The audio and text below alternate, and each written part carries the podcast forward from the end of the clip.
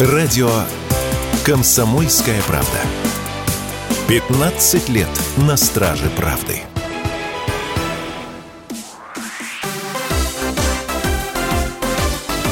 Новости спорта.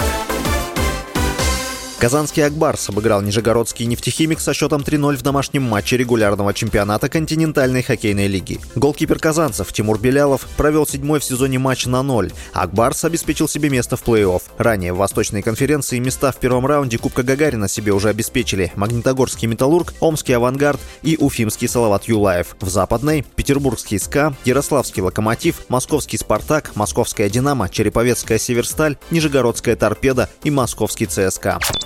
Петербургский «Зенит» победил бразильский «Сантос» в третьем матче товарищеского турнира Кубок равноправия. Встреча прошла накануне и завершилась со счетом 4-1 в пользу российской команды. Встреча стала для зенитовцев последней в рамках Кубка равноправия. Помимо «Сантоса», россияне обыграли китайский «Шанхай Шэньхуа» и «Аль-Духаиль» из Катара и досрочно завоевали титул.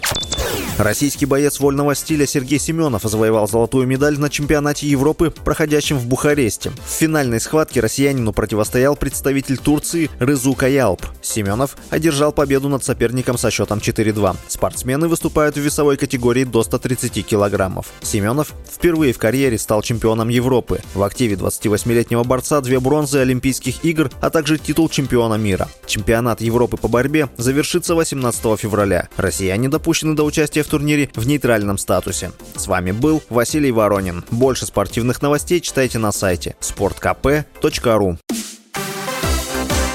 Новости спорта.